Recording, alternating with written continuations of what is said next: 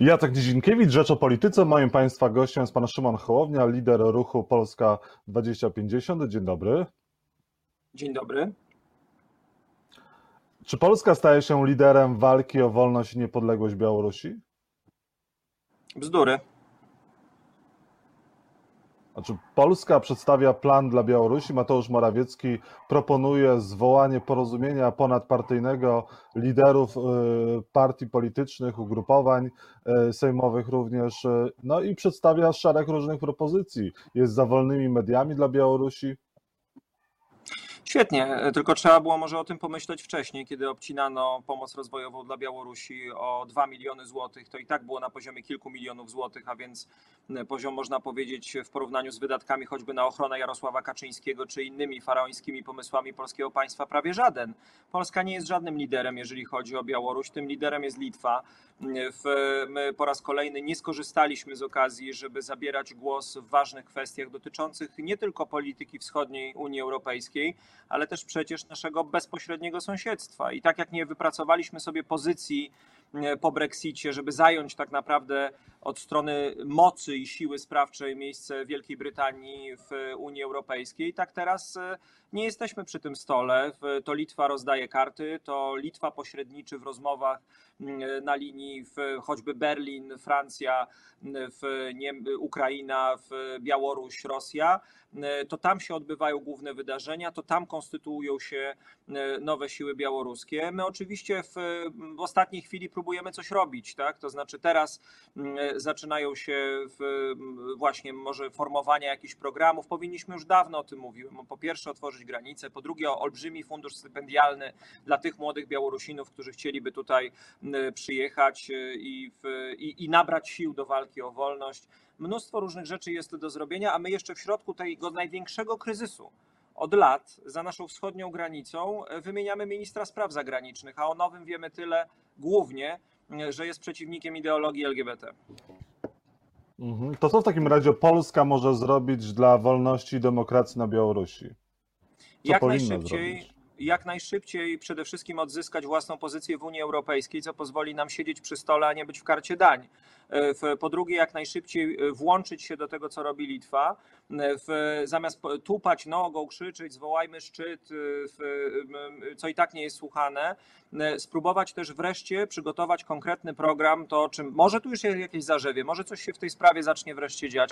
Tak jak powiedziałem, humanitarnego otwarcia granic dla tego ponad miliona Białorusinów, którzy mają wizy turystyczne polskie i mogliby tutaj przyjechać. Po drugie, wsparcia Białorusinów mieszkających w Polsce. Po trzecie, jak najszybciej stworzenia funduszu stypendialnego oraz dofinansowania finansowania wolnych białoruskich mediów, które tutaj w Polsce e, działają i tyle na obecnym etapie zrobić możemy, bo nie możemy zrobić więcej w takiej grze dyplomatycznej, ponieważ w grze dyplomatycznej dzięki ciężkim wysiłkom prezydenta Dudy oraz rządu Prawa i Sprawiedliwości nas po prostu nie ma. Mhm.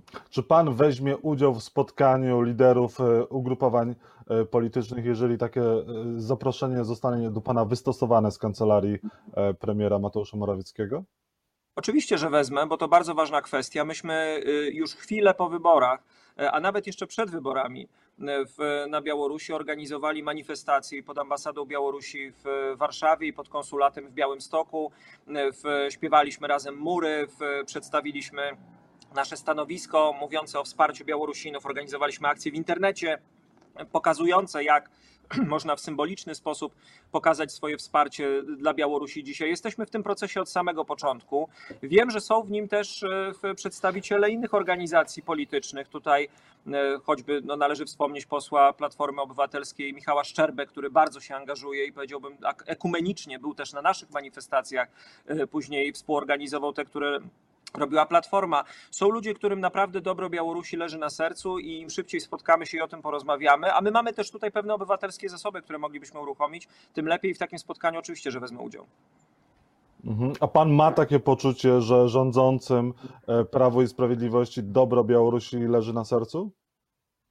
Nie wiem, nie mam zielonego pojęcia. Oni są chyba w tej chwili sami nie wiedzą, co im leży na sercu i, nad, i, i co się w, w nich dzieje. Oni w polityce zagranicznej rozumieli tylko jedno, a w zasadzie dwa słowa: Donald Trump. To jest cała polska polityka zagraniczna, na tym się opiera, na tym się zasadza, nic poza nią nie ma. Być może potrwa to do listopada, bo jak wygra Joe Biden, to już będą zupełnie inne dwa słowa i wszystko stracimy. Więc myślę, że oni w panice próbują teraz zmontować jakąś refleksję na temat Białorusi, jakoś to przepuścić też przez swój mechanizm narracyjny i y, spróbować coś wokół tego ukręcić. Natomiast mówię, nie jest poważnym kraj, którym w sytuacji tak głębokiego kryzysu, tak blisko, e, bo proszę pamiętać, że to, jest, e, to nie jest tylko Białoruś, to jest zaraz Rosja w tle, e, ciepły oddech Władimira Władimirowicza, w którym zdaje się teraz ogrzewać Aleksandr Łukaszenka. W, my wymieniamy ministra spraw zagranicznych. W środku epidemii wymieniamy ministra zdrowia. Proszę mi powiedzieć, że to jest normalna procedura, która w, w kraju takim jak Polska w, powinna mieć miejsce w tym momencie. Nie wiem, czy oni mają jakiś pomysł na Białoruś. Mam nadzieję, że pozwolą ludziom, którzy mają ten pomysł na Białoruś, szybko dojść do głosu e, i, i działać. A czy Polska ma pomysł na walkę z epidemią na jesieni po zakończeniu sezonu letniego? Wakacyjnego? Powtórzę, Polska nie ma ministra zdrowia. My dzisiaj o 10 y, mamy, mm, za chwilę mam konferencję prasową. Będziemy organizowali teraz konferencję prasową 23 dnia każdego miesiąca. Dzisiaj jest 24, bo wczoraj była niedziela. 23 y, każdego miesiąca, bo 23 marca wprowadzono w Polsce y, stan epidemii i będziemy monitorować na bieżąco, jak wygląda sytuacja, co powinno się zrobić. Moim zdaniem w te, bo, bo to jest kwestia życia i śmierci, a to wcale, a to wciąż nie jest przez rząd ogarnięte, załatwione rząd się dzisiaj zastanawia nad tym, czy minister i wiceminister pójdą siedzieć, a nie nad tym, czy e, ilu ludzi będzie leżało w, e, w szpitalach w związku z COVID-em. To jest pytanie o jasne, bardzo precyzyjne wytyczne dotyczące otwarcia lub nie i w jakiej formie szkół, podczas kiedy wszyscy wiemy, że niektóre ze szkół już dzisiaj, co donosi prasa, e, ze względu na pracowników stały się ogniskami koronawirusa, że naprawdę wbrew pobożnym życzeniom ministra Piątkowskiego zapanowanie nad dwusetką dzieci i, i dwoma umywalkami, żeby wszystkie umyły ręce przed lekcjami, to nie jest sprawa, z którą łatwo sobie poradzić.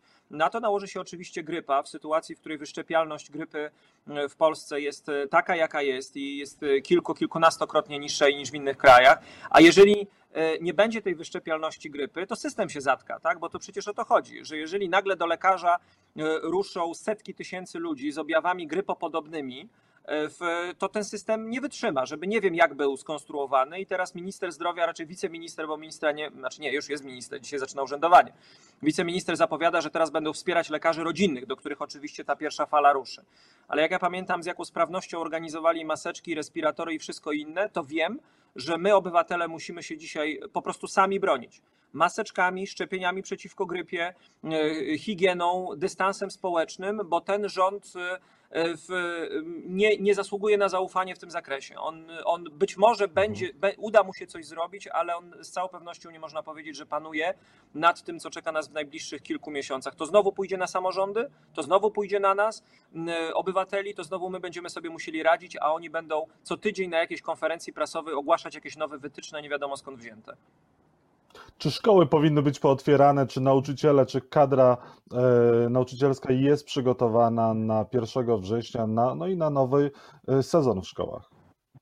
Na nowy rok Głosy, które dochodzą z bardzo, głosy, które dochodzą z bardzo wielu miejsc, pokazują, że tak nie jest. To jest kwestia czystej logistyki. Jeżeli mamy tyle dzieci, ile mamy w szkołach e, i mamy je teraz e, porozbijać na grupy, które miałyby zminimalizować ryzyko kontaktu, e, które miałyby rzeczywiście często myć ręce. No proszę sobie wyobrazić zachowanie dystansu społecznego na przerwie w dużej podstawówce. E, w, oczywiście, że za tym przemawia, e, znaczy na plus jest tutaj sytuacja, że to są jednak społeczności zamknięte, że tam rzadko dochodzi do jakiejś wymiany w, wewnątrz, ale jednak przecież rodzice tych dzieci spotykają się z kimś na zewnątrz, a później spotykają się z tymi dziećmi w mhm. domach. Moim zdaniem jest bardzo wiele wątpliwości co do tego, czy polskie szkoły są na to przygotowane, a taka już nie chcę powiedzieć dezynwoltura, ale no, no, no, obrzydliwe po prostu rzeczy, które czasami słychać z Ministerstwa Edukacji. Ja czytałem ten wywiad parę tygodni temu, chyba dwa tygodnie temu z ministrem Piątkowskim, e, który mówił, że to samorządy są w zasadzie przecież odpowiedzialne za zapewnienie bezpieczeństwa, bo przecież rząd daje samorządom pieniądze i samorządy powinny zadbać o to, żeby dzieci były bezpieczne. Rząd może wydać wytyczne w tej sprawie, samorządy powinny to ogarnąć w sytuacji, kiedy rząd od tak dawna oszukuje samorządy na subwencji oświatowej. Mówienie takich rzeczy e, w, i, i, z taką, ta, tak, w ten sposób wypowiadanie się o dobru e, naszych dzieci, to, to, to jest coś, co mi się w głowie nie mieści My będziemy, my teraz już z naszymi ekspertami z Instytutu Strategii 2050 przygotowujemy, analizujemy wytyczne, które zostały wydane, jeżeli chodzi o placówki edukacyjne od 1 września i w najbliższych dniach zabierzemy w tej sprawie merytorycznie głos, pokazując, gdzie są słabe punkty, gdzie są mocne punkty tych rozwiązań i co zrobić, żeby uchronić nasze dzieci. Proszę też pamiętać, że jeżeli nie, dzieci nie pójdą do szkoły, to znowu zacznie się ten cały korowód z edukacją zdalną. To jest marnowanie szans rozwojowych, życiowych tysięcy młodych Polaków którzy znowu przez ten mhm. cały bałagan, y, z którym nie potrafi sobie poradzić rząd, y, y, zmarnują albo będą bliscy zmarnowania najpiękniejszych i najważniejszych lat ich życia. Sytuacji, w której wykuwa się ich cała przyszłość. Jak można nie, nie rzucić wszystkiego teraz na jedną szalę i nie skupić się właśnie na tym? Nie na jakichś gierkach partyjnych, nie na jakichś opowieściach pompatycznych i demonstracjach albo wymyślaniu wrogów, tylko na tym, żeby ocalić to pokolenie, które, które może nas później w naszej starości ocalić. A czy Polska jest przygotowana i czy w ogóle jest możliwy kolejny lockdown?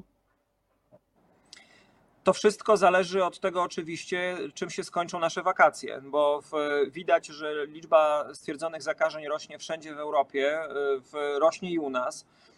To, są, to jest pochodna wakacji. Wyjechaliśmy, zaczęliśmy się spotykać, w, jeździliśmy po kraju głównie, zaczęły się śluby, to poluzowanie wręcz z takim odreagowaniem tego lockdownu, który był na wiosnę, e, miało miejsce i teraz będziemy ponosili tego konsekwencje, a więc e, nie wykluczam, że jakaś forma lockdownu znowu jest możliwa, tylko jest jedno zastrzeżenie.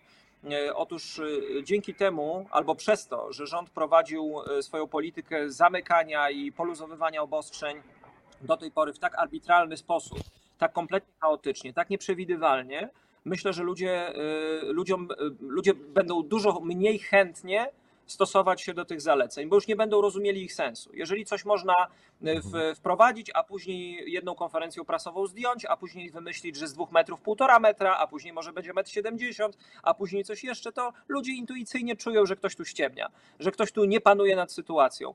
Dobrze, że, państwo, że, że Polska Akademia Nauk powołała to ciało doradcze przy prezesie Polskiej Akademii Nauk eksperckie, które E, wydaje swoje rekomendacje i się w tej sprawie wypowiada, ale to powinien zrobić minister zdrowia w marcu.